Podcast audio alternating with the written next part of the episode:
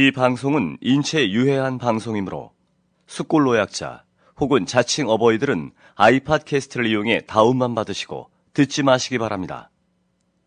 건강한 열혈 애국 청취자 역시 수전증, 우라병, 불면증 등을 유발할 수 있으니 그런 증상이 있을 시에는 반드시 의사와 상의 없이 인터넷과 트위터 등을 통해 밤새도록 라디오 반민특위를 폭풍 홍보하도록 하십시오.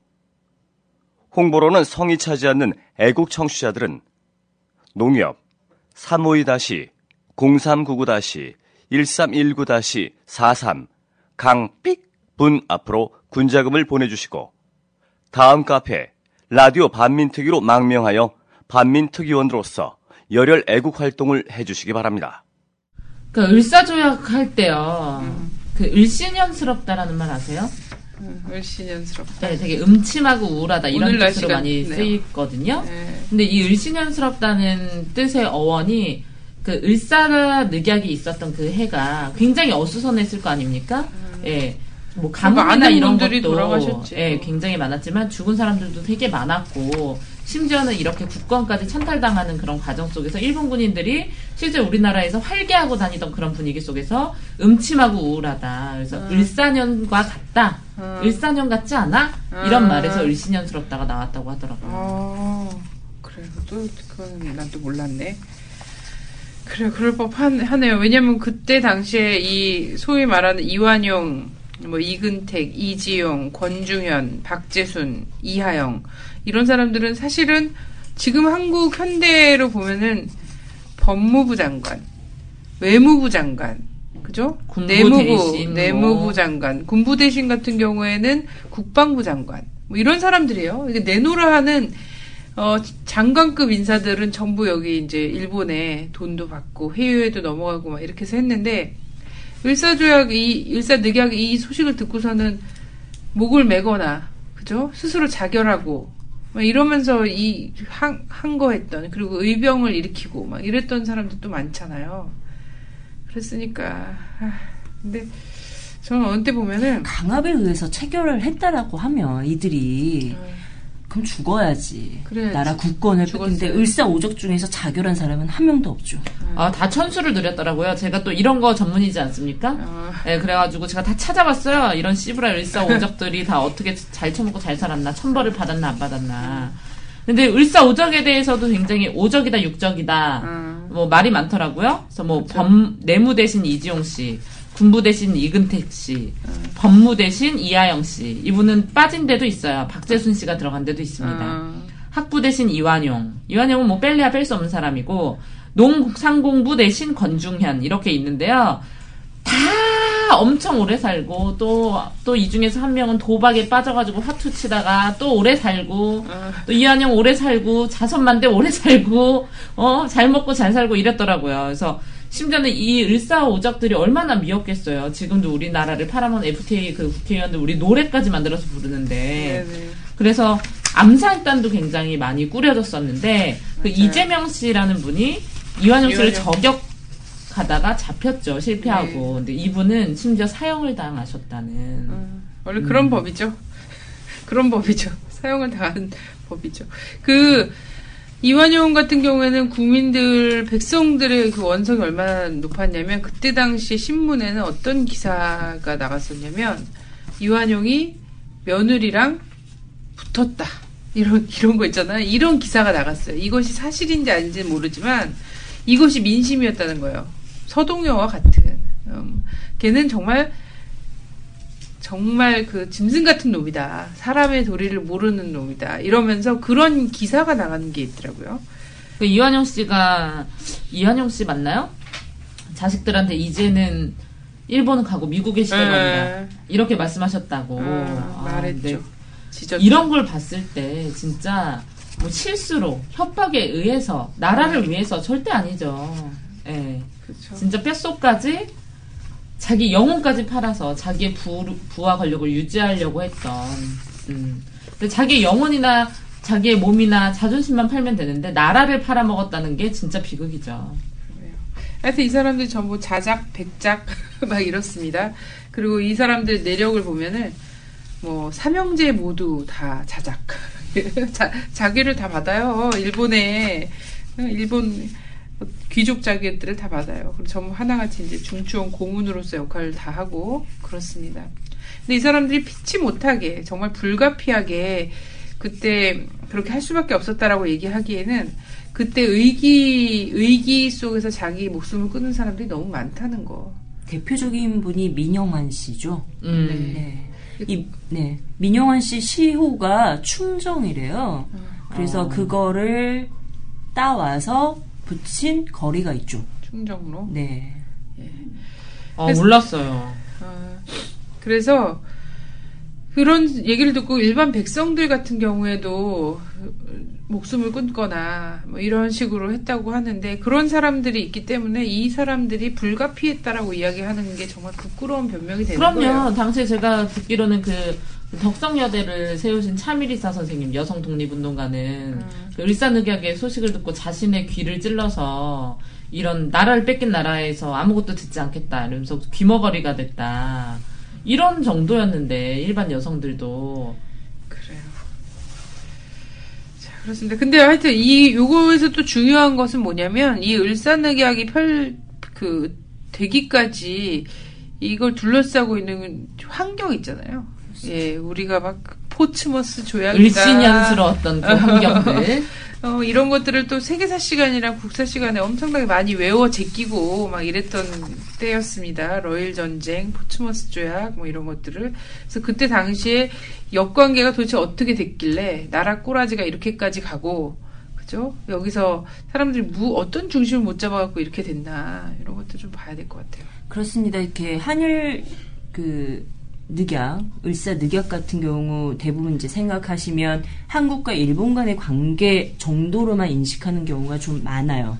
그런데 이 한일 늑, 한일 을사 늑약이 가능했었던 이유는 이 국제 관계, 특히나 이 양자 동맹 관계 속에서 이 제국 열강들의 이 합의 속에서 그리고 서로의 이권을 나눠받는 과정 속에서 만들어진 거다라는 것들을 또 한번 우리가 확인을 해야 될 것 같습니다. 네. 이 을사늑약이 가능했던 조건들을 살펴보기 위해서는 당시 좀 상황들을 100년 전으로 한번 넘어가 보죠.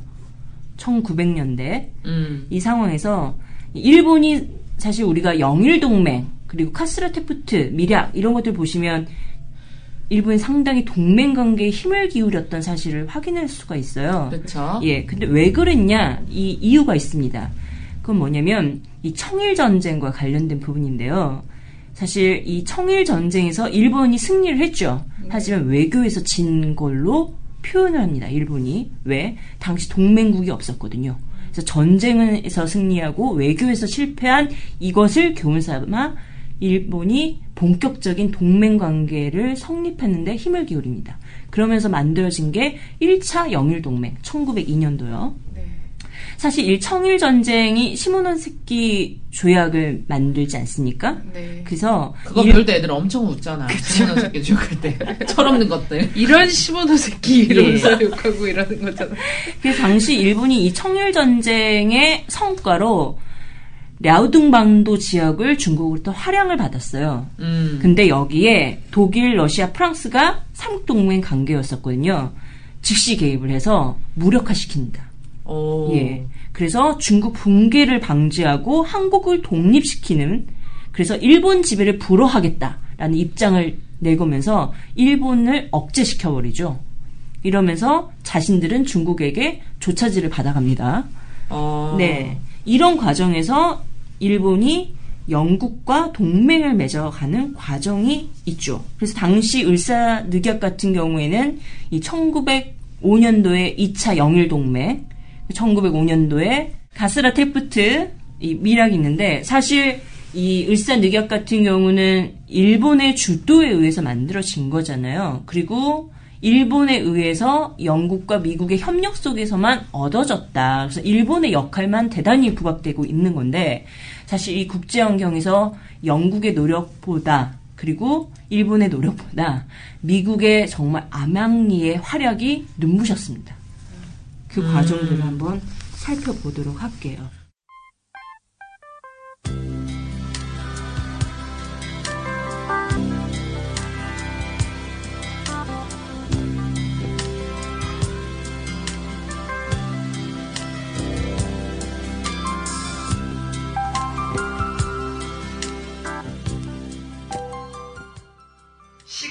빨리 가도 너무 빨리 가. 가을이 오려나 하기가 무섭게 매서운 찬바람이 몸을 휘감기 시작하는 늦은 가을날 DJ 훈이 인사드립니다. 이제 대선이 불과 한 달 앞으로 다가왔습니다. 지난 5년간 우리 국민들은 각하를 비롯한 현 정권 아래서 정치에 대해 무관심하면 이렇게 큰 코를 다치는구나를 뼈저리게 깨달아 왔는데요.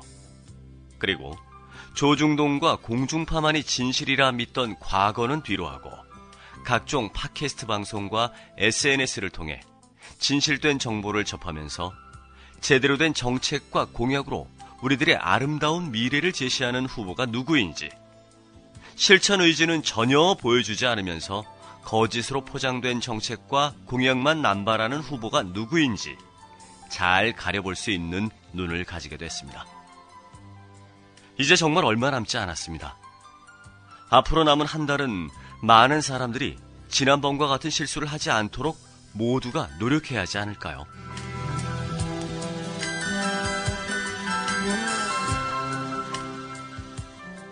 이젠 나만 잘 뽑으면 되지라는 생각은 안 됩니다.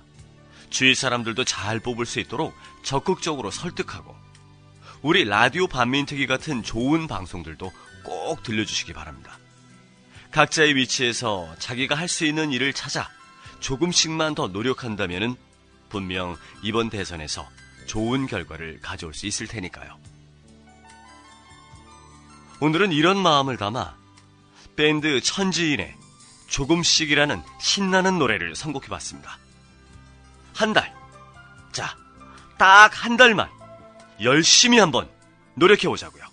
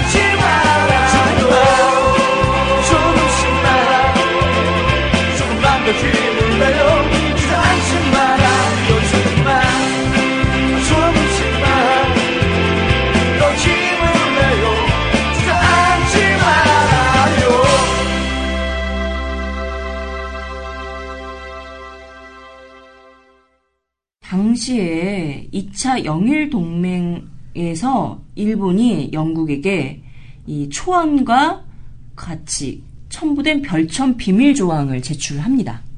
그래서 3조가 핵심인데요.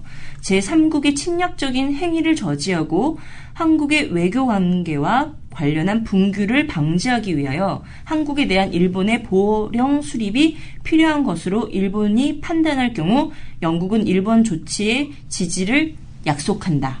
라는 것이 비밀 조약의 문안이었습니다. 아 맨날 이, 이 새끼들은 근데 비밀 조약 이것들은 맺어가지고 진짜- 남의 나라를 막 나눠. 네. 지들 나라나 잘 다스리고 이러면 되는데 꼭 지금도 그래요. 지금도 꼭 남의 나라 민주주의 문제랑 이런 거 그리고 막 전 세계의 경찰이다 이러고서는 맨날 나서서 하는 일, 일들이 이런 거잖아요. 주권 침해. 그렇죠. 근데 영국이 이것을 뭐 물론 합의를 해준 거기 때문에 동맹이 성립된 거죠. 음. 근데 미국의 경우는 당시 대통령 아시죠? 루즈벨트. 루즈벨트. 루즈벨트는 더 했어요. 영국보다. 어떠했냐면 명시적으로 일본 군사력에 입각한 일본의 한국에 대한 종주권을 승인하는 겁니다. 이것이 카스라 테프트 미략을 이야기를 하는 거죠. 이것을 이후에 다시 또 재확인을 해주는 과정이 있습니다. 그래서 영국보다는 승인과 지지의 강도가 훨씬 더 높았음을 확인하는 거죠. 그러니까 보통 사람들은 일제의 지배를 풀어주고 우리를 독립시켜준 게 이- 그 일- 미국이라고 미국인 줄. 생각을 하는데 그래서 일제- 이승만 씨가 어, 이승만 씨가 그렇게 미국 바지가랑을 음. 일제의 지배를 공고히 해주고 나중에 안 되니까 자기가 그냥 먹은 거야. 내가 음. 볼 때는. 맞아요. 그래서 이 보면 사실 2차 영일 동맹은 8월 달에 완결이 되거든요. 네. 근데 카스라 테프트는 7월 29일 날 음. 만들어지죠. 근데 사실 그래서 미국의 역할이 더 컸다라고 얘기를 저는 주장을 하는데요. 당시 왜 미국의 영향력이 그렇게 지대했는가를 좀 살펴보면 이 극동 지역에서 러시아 세력의 팽창을 저지하기 위한 정책 속에서 미국이 일본과 협력, 영국과 협력하는 과정이죠. 그리고 두 번째는 이 아시다시피 캐스- 카스르 테프트가 한국에 대한 일본의 지배, 필리핀에 대한 미국의 지배를 서로가 인정하는 거 아니었습니까? 네. 그리고 세 번째는 네 루즈벨트 자신이 한국에 대해 대단히 부정적이었다고 합니다. 네, 능력 없는 나라로 규정을 하고 있었죠. 네 번째가 러일 전쟁 관련해서 또 중립 지역 설정, 또 루, 러, 일 전쟁 과정에서 루즈벨트가 이 러시아와 일본 사이 중재를 또 하거든요. 예. 근데 여기에서 이 한국의 주권과 그리고 영토 보존을 유린할 수 있는 길을 일본에게 터주는 과정들 이런 것 속에서 미국의 역할이 큰데요. 그 어떻게 좀 더 더 구체적으로 했었냐 이런 중립 지역에서 한국을 존재하게 만드는 것을 철저히 배제시켰거든요.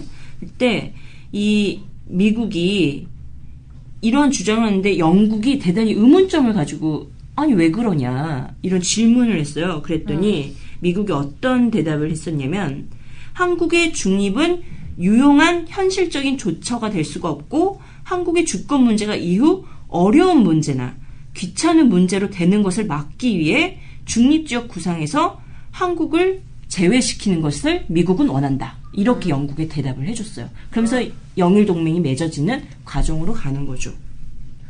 한국이 자주적인 국가면 나중에 골치 아파질 수 있다는 거네. 이 그렇죠. 지역에서 주권이 있는 국가면은. 그래서 차라리 제국주의에서 좀 나눠 먹고 관리하는 것이 이후의 구도에서 편하다. 이런 판단인 거예요. 이거는 그 나중에 얄타 회담에서도 그대로 드러납니다. 음. 예, 얄타 회담에서 미국은 한국이 가능한 한 오랫동안 네 군정 보호국으로 있어야 된다. 주권 국가로 바로 되면 안 된다. 이런 주장을 해 왔었죠. 예. 네.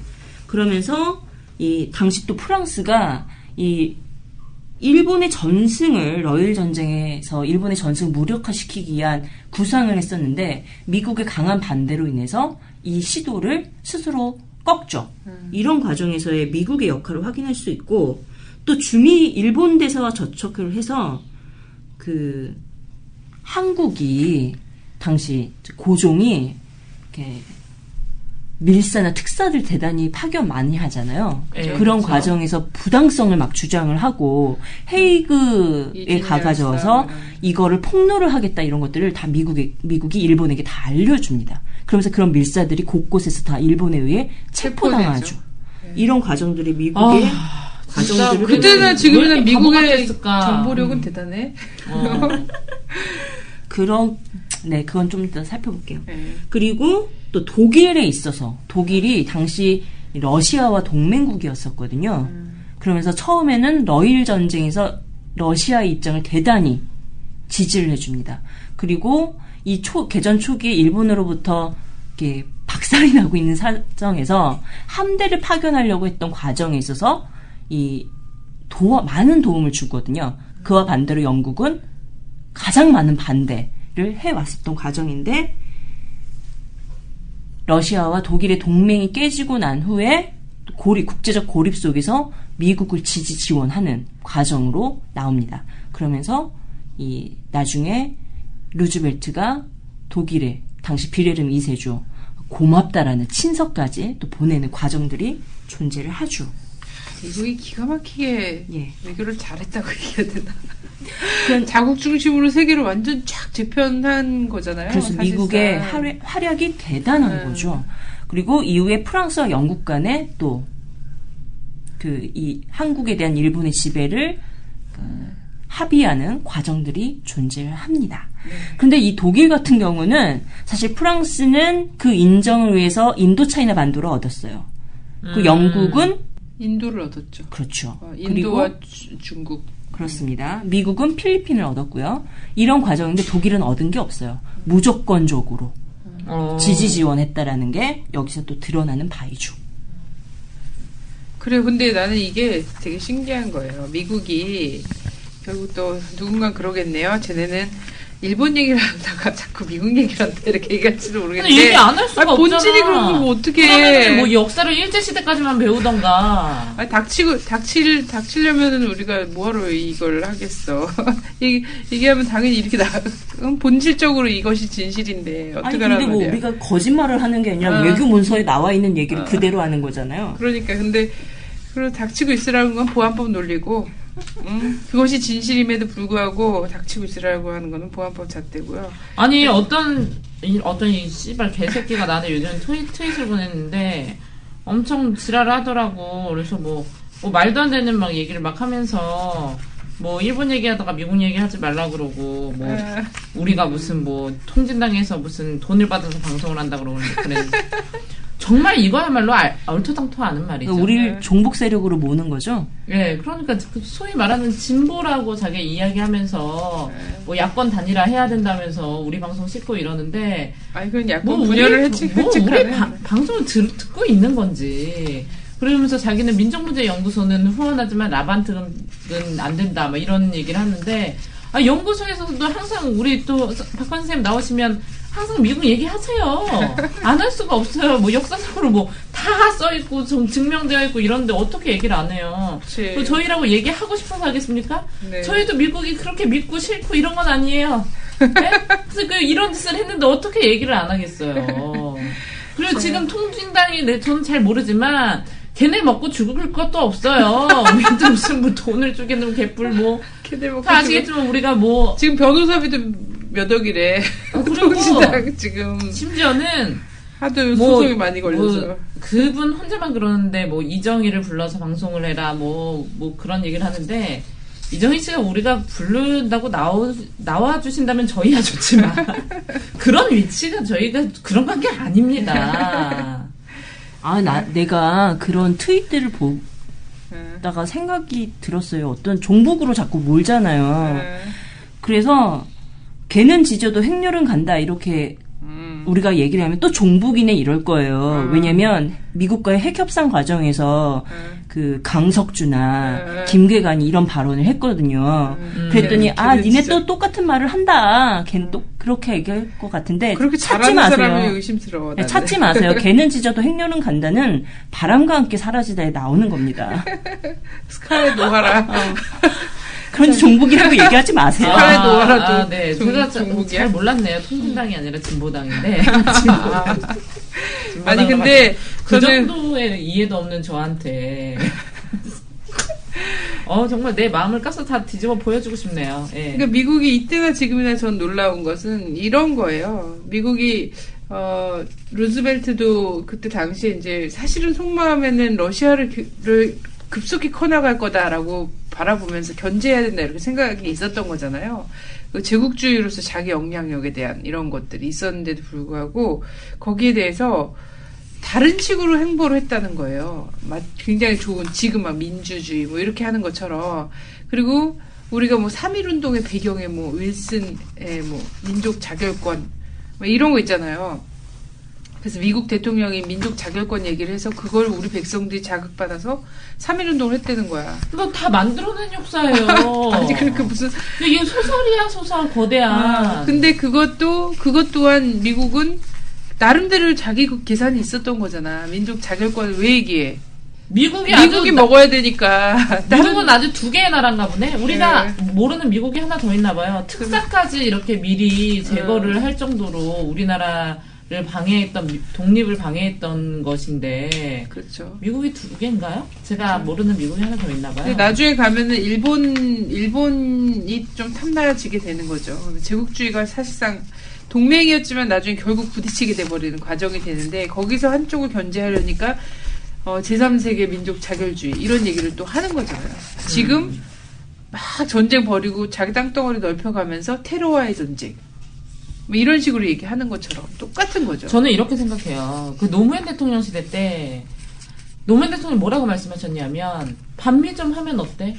음. 라고 얘기했어요. 기억나실 거예요. 그래서 예. 미국에 노할 수 있는 대통령. 예, 당당하게 난 말할 수 있, 있- 있겠다 이런 얘기를 하셨는데 지금은요 이런 얘기를 진보 세력들이 이런 얘기를 하는 거예요. 그래요. 어 그런 얘기 하지 마라 종북 빨갱이들 이런 얘기를 하는 게 나는 이건 이데올로기를 떠나서 어떤 기본적으로 팟캐스트에 어떤 역사 문제 관심 갖는다면 지식인 계층 아닙니까 그래도 예 근데 이거는 지식적인 측면에서도 전혀 다양성을 존중하는 자세가 아니다 굉장히 이거는 아니면 파쇼적인 트집 잡고 싶은 거야. 지금. 거다 이렇게 저는 생각해요 응, 트집 잡고 예. 싶은 거예요.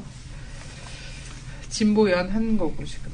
그래서 당시 예. 그 보면 이 한국의 노력이 없었던 건 아니에요. 대한제국의 노력이 없었던 건 아닌데 좀 사실 당시 이런 이 대부분의 비밀 조약들인 거잖아. 아까 살펴본 것들은 네. 영일 동맹에 관련한 부분만 공개적으로 나왔던 거고 네네. 나머지는 다 비밀 협상 속에서 진행된 거기 때문에 국제 상황에 대한 인식이 불철저했습니다. 예. 이런 부족점으로 인해서 사- 한국이 당시 고종을 비롯한 이 을사늑약의 부당성을 알리고 주권을 회복하기 위한 노력 과정은 한계에 부닥칠 수밖에 없었죠. 특히나 어떻게 좀 해, 해결하려고 했냐면 그 이것도 러시아. 좀 외국에 기대서 했죠. 맞아요. 러시아 때 사실 아간 파천 한번 하지 않았습니까? 네. 여전히 한국의 이권 을 주고 러시아에 피신 가면 어떻겠냐 뭐 이런 생각도 한편 있었고 네. 공간으로 도피할 계획도 한번 있었고요. 두 번째는 이 러시아와 미국에 기대서 아까 이제 밀사를 많이 특사를 많이 보냈다고 했잖아요. 외교 청원을 합니다. 네. 그래서 중립국으로 있게 해달라. 그게 안 되니까 이 미국에게는 어 그러면 3개국 공동 보호를 해- 하면 어떻겠냐 이런 요청까지 하는 외교 청원 운동을 벌여줘. 네. 하지만 이런 미력 속에서 일본의 지배를 인정하고 있는 상황에 고종의 요구를 들어줄 수 있는 상황은 아니었던 거죠. 아니 자기 자기 국민들 자기 나라의 힘, 그 자기 국민들의 힘에 의거하지 않으면 결국 나라권은 이렇게 된다. 저는 뭐 택한 방법도 그런 거잖아요. 그때 이제 악원파천 생각하고 어디로 피신할 생각하고 이게 사실 임진왜란 때의 왕의 대의이기도 했죠. 예, 광해 보세요, 광해. 광해에서 광해를 왜 천만 이상이 받겠어요? 과연 정말 이병헌의 얼굴을 보려고 받겠습니까? 그거에 나는 국민들이 깊이 동감하고 있다고 생각해요. 맞아요. 그러니까 뭐 이 사람들의 논리는 뭐 힘을 키운 다음에 어쩌고 저쩌고 하는데 자기네가 그럼 국민들을 보호하려고 그런 늑약을 받아들였냐? 자기네가 잘 먹고 잘 살려고 받아들였어요. 그리고 실제로는 그 늑약에 맞서서 싸웠던 국민들이 훨씬 많고 그런 국민들을 탄압했던 건 또 그 사람들이고. 음. 그죠. 그리고 그것조차도 이것조차 실, 어, 뭔가 극복해야 된다라고 바라본 것도 다른 외세에 기대어서만이 할 수 있다라고 생각한 거예요. 이거는 택이라는 문제인 거지. 일본이냐, 러시아냐, 중국이냐, 미국이냐, 뭐 이런 것 속에서 택이라는 문제지. 자기 나라 백성들의 힘과 이런 것들을 세워내서 할 생각을 못한 거죠. 뭐 다른 나라에 대한 환상이 지나쳤어요. 예, 결국 저는 그래서 그래서 계속 무슨 난리만 나면 임금이 계속 도망갔던 역사 있잖아요. 백성들 버리고 이게 바로 이제 전쟁 때 이승만이 서울에서 일어난 유일한 포격이죠. 서울이 거의 포격이 없, 없었던 동네인데 다리 끊고 도망가는 것까지도 나타나는 그러면서 이 모든 전쟁 그 지휘권 자체를 다 넘겨버리는 이것까지 나타나는 거 아니겠습니까? 음, 이수만 얘기하시는 거죠? 네네. 예, 전쟁만 터지면 점심은 평양에서 저녁은 백두산에서 먹겠다던 그분. 어, 전쟁 이후에도 계속 그 얘기는 계속했어요. 예, 그래서 그분은 전쟁 터지자마자. 점심은 대전에서 저녁은 부산에서. 예, 그랬죠. 하여튼. 하여튼 이런 양상들. 그래서 그때 당시에 나름대로 고종이나 뭐 이런 사람들 있잖아요. 을사오적을 제외하고 이것에 대해서 통, 통분에 차있던 이런 사람들도 그거를 하는 방향이 우리, 우리 국민들 속에서 독립운동을 막 이렇게 하고 이런 방향이 아니라 청원서를 들고 댕겼단 말이에요. 예, 일제시대 때 미국으로 가서 선교, 그 소위 말하는 기독교, 진보적 기독교인이라는 사람들이 미국 대통령한테 보내는 편지 써서 들고 대사관 찾아가고. 어, 대사관 찾아다닌 것처럼 비슷한 양상이었다는 거죠. 그래서 저는 참 그 사회 지도층이 백성들의 이런 역사의식이라든지 책임감 따라가질 못하는 것 같아요. 그래서요, 당시 일부 지식인들이 역시나 국제 정세를 인식 못하는 불철저한 인식을 가지고 있었습니다. 네. 그리고 사실 일본에 의해서 만들어진 거잖아요. 강제된 거잖아요. 그러면 일차적 책임은 일본에게 돌려야 하는 거니까 맞습니다. 네. 근데 일본 탓을 하기보다는 일부 지식인들이요. 정부의 무능함을 탓하고 음. 무능한 것도 있었죠, 사실. 네. 그리고 이 오적 탓을 합니다. 네. 어, 탓하는 건 좋아요. 근데 주적 1차적 주적 대상을 잘못 본 거지. 음. 이러고 또 한편 어떤 입장이냐면 국민들을 대단히 모욕합니다. 어떻게 음. 얘기를 하냐면 안일과 편안에 빠졌고 그 결과 근면성, 인내심, 모험심, 투쟁심이 부족하게 되어서 국권을 상실할 수밖에 없었다. 국민들이? 이- 예. 국민들이 국민들을 대단히 모욕합니다. 아, 그러면서 이들은 한편 어떻게 하냐면 애국 계몽 운동을 펼쳐요. 하는 거 좋습니다. 그러면서 교육을 통한 실력 양성론을 주장하죠. 그렇죠. 하지만- 그게 또 엄청난 예. 한계였죠. 사실 근데 을사늑약 이후에 통감부가 설치하면서 설치되면서 뭡니까 교육권 박탈 당합니다. 그러니 교육 제대로 될 리는 없죠. 그러니까 이 애국 계몽 운동에서 주장하는 실력 양상론은 결국 민족 개조론으로 흘러갔고 결국 이들은 친일에 가서 다 그렇죠. 닿았죠. 그들은 변절해서 결국 중일 전쟁 이후 모두 다 친일파로 대거 변절하는 사태로 전개되죠. 지금도 그 논리가 있잖아요. 세상을 바꾸고 싶으면 네가 출세해서 바꿔. 그래서 우리가 우리가 공부 많이 하고 어 막 이렇게 해서 쭉 사회 지도층이 되면 그때 세상을 바꾸면 되는 거야. 이런 얘기들을 정말 많이 하시죠. 저한테도 그렇게 많이 세상이 했었고. 바뀌었던 역사는 단 한 번도 없었습니다. 사람이 바뀝니다. 그런 동안에 사람이 변질하고 뉴라이트 보세요, 뉴라이트 전향하고 이렇게 됩니다. 자, 아이고 정말 하여튼- 지금도 뭐 을사오적에 버금가는 사람들이 너무나 많아요. 예. FTA 생각하면 밤잠 안 오시죠? 예. 음. 그죠? 그런 사람들이 그, 아, 검은 머리 미국인이라고 얘기를 하고 위키리크스 보면 아시겠지만 미국에 가서 아, 미국의 이익을 위해서 국민들과 죽도록 죽기를 각오하고 싸웠다 이런 얘기를 하는 거 아니에요? 어? 이때도 이때도 일본 앞에서 그런 얘기를 했겠죠 이완용이는 음. 그렇습니다. 예. 이런 사실- 얘기를 하고 예. 최근에 이제 저희가 이제 그 을사늑약에 아까 그 황제의 침, 서명 그리고 비준 주체들에 대한 얘기를 했던 것처럼 최근에도 이런 과정 대충 넘어가고서는 막 이렇게 해버리려고 하는 거 있잖아요. 날치기 아니면 혹은 몰랐는데 국무회의에서 이제 싸그리 몽땅 몰아갖고 짝 날치기 한 게 있었어요. 예, 올해 8월달에 한일 군사협정 이런 거요. 그죠? 음. 근데 이게 구- 이제 국회 비준이라든지 한미 FTA도 그렇고 어, 한일 군사협정도 그렇고 국회 비준 이런 게 필요하잖아요. 네. 이런 것들을 최근에는 어떤 식으로 하냐면 그때는 이제 비준이 없고 막 이랬다면 최근엔 날치기라는 형식으로 비준을 하더라. 이런 겁니다. 음. 날치기를 하다 하다 안 되니까 이제 몰래 비밀 음, 밀실 그렇죠. 협상을 통해서 통과시켜버리는 거죠. 그렇게 하는 어. 그렇게 하는 것. 그리고 또 하나는 저는 을사늑약 같은 경우에는 사실 이제 뭐 장지연 씨 같은 경우에 또 시리아 방송대국 예. 예, 그, 이 황성신문의 시리아 방송대국 이런 것도 우리가 국어 시간에도 배우는 거잖아요. 그럼요. 예, 근데, 이, 이때 당시에는 그래도 백성들이 보는 신문에 이것과 관련해서 통탄하는 이런 논설이라든지 이런 것도 있고, 사람들이 그 내용을 알아서 자결도 하고 못도 하고 이랬단 말이에요. 근데 지금 이 매체가 발달돼 있고, 방송, 뉴스가 도서상가에 다 들어가는 이 시대에, 한미 FTA 협정 문을, 협정문을 도대체 제대로 알아볼 수가 없게 해놨어요. 그렇잖아요. 그래서 이게 전국에서 읽은 사람이 딱 두 명 있다. 전문을 읽은 사람 딱 두 명 있다. 이런 평가를 받지 않습니까? 그래서 을사늑약 시대에는 아 우리가 뭘 뺏기고 있네? 라는 것을 국민들이 알았단 말이에요. 한미 FTA와 한일 군사협정은 이 어, 방송 언론이 전부 다 투더코어들한테 다 장악된 관계로다가 도대체 내, 내가 지금 뭘 뺏기고 있는가? 눈 뜨고 코 베가는데도 지금 코를 베간지 귀를 베간지도 모르는 상황이 됐다라는 거예요. 음. 그래서 참 어느 때는 을사늑약 시절이 어느 땐 부럽다니까요. 내용이라도 아는.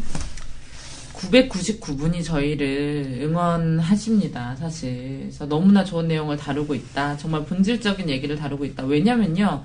우리 방송 컨셉이 그거예요. 청산하지 않은 역사는 반복된다. 근데 이런 역사 속에서 우리가 얼마나 많은 것을 배우고 있습니까? 예. 그리고 이런 것들 속에서 저희가 방송을 하고 있는데, 음, 대선이나 아니면 야권 연대나 박근혜가 당선이 되지 않게 하는 데 있어서 누구보다 절실한 사람은 사실 저입니다. 그러니까 괜히 막 이제 한 명의 그 분란을 일으키시는 분은 와가지고 겐세에 놓지 마시고 저희처럼 의미 있는 방송을 하시던가 공부를 하시던가 아니 주변 사람들한테 그 시간에 투표 독려를 하시던가 좀 이런 일을 좀 하셨으면 좋겠어요. 뭐 피곤하고요 이제 그런 거에. 스트레스 많이 받, 예. 받을 것 같더라. 그, 예, 을사늑약, 올- 이번 주 토요일, 일요일, 원래 18일 새벽 1시니까, 예, 도둑질한 시간이니까, 그렇게 기억하는 게 맞을 것 같아요. 주말에, 어, 아마 대선도 이제 한 달밖에 안 남지 않았고요. 그래서 사람들이 진짜 마음이 막 조급한 마음 막 들고 이럴 때일수록 기본을 좀 밟아야 될 것 같습니다. 그래서 주말에 을사늑약에 대해서 다시 한번 가- 생각하고 지금 최근에 벌어지고 있는 올해 몇 년 사이에 벌어지고 있는 한미 FTA라든가 한일 군사 협정이라든가 우리가 모르게 넘어가고 있는 이 주권 문제 있잖아요. 이런 거 도대체 어떻게 투표를 해야지 이것을 막을 수 있을 것인가를 진지하게 같이 고민하는 그런 시간이 좀 됐으면 좋겠습니다. 저는 을사늑약 관련해서 두 가지 이야기하고 싶습니다. 첫 번째는 당시 늑약 체결 당시 정세가 국제 정세가 지금 2012년에 맞이한 정세와 동일합니다. 아, 이때 정말 당시 보셨잖아요. 국제 관계 속에서 자신의 이익을 지키기 위해서 어떻게 야합했고 협상했는가. 지금 한국의 뭐 국력, 외교 이러면서 동맹 참 이야기 많이 하십니다. 근데 국제 관계에서요. 선의 동맹 관계 없습니다. 맞아요. 여전히 자신의 이익을 쫓아서 만들어지는 것이 동맹입니다. 그래서 깨지기도 하고 다시 만들어지기도 하죠. 그런데 지금 한국을 21세기를 선도하시겠다라는 이 지도자들 분께서 굳건한, 튼튼한, 확고한 이러한 논리, 안보를 얘기하고 동맹을 이야기합니다. 한미동맹 결코 그렇지 않습니다. 국제 관계에서 특히나 강대국과 약소국, 뭐 우리 한국을 지금 약소국이라고 표현하지 않죠. 뭐 중견 국가 정도로 표현하지만 사실 이 관계, 힘의 관계에 있어서는 강대국의 요구를 들어줄 수밖에 없는 게 동맹의 현실이거든요. 동맹 주장하면 나라 꼴이 그대로 갑니다. 그래요? 외교 청원하는 거 보세요. 당시에. 그래서 저는 우리 정세를 똑같이 가져가지 않으려면, 우리 역사를 똑같이 가져가지 않으려면, 정말 자주 국가로서의 면모가 무엇인가, 일단 동맹관계로 만들어지지 않는다라는 걸 정말 염두에 두시고, 외교안보 국방정책 펼쳤으면 좋겠고요. 네. 두 번째는 지식인들이 또 난립니다. 이 지식인들, 변절한 지식인들은 전 연락으로 치고요. 진보적이고 개혁적이라고 하신 분들도 이런 얘기 동일하게 하세요. 근데 사실 이런 분들이 정책 만들고 내용 만들고 이러지 않습니까? 이 당시 지식인들이 가진 그런 얄팍한 정확하게 내다보지 못한 국제 현실은 아까 실력 양산론과 민족 개조론으로 똑같이 결국은 나라를 망치는 길로 가거든요. 네. 전 그렇기 때문에 이 정책 참여자들 만드시는 분들도 정말 각성해서 정세를 보셨으면 좋겠다. 그렇습니다. 10년 전에 노무현 대통령이 얘기했던 정도의 그런 외교안보 정책 이런 것도 못 따라가는 수준의 2012년의 공약이나 이런 것들이 나오면 안 돼요. 입장이나 이런 것들 꼭 됐으면 좋겠습니다. 네. 여러분 라디오 반민특위 많이 사랑해 주셔서 감사하고 앞으로 더 열심히 방송할 테니까 더 많이 들어주세요. 감사합니다. 늘. 투더코어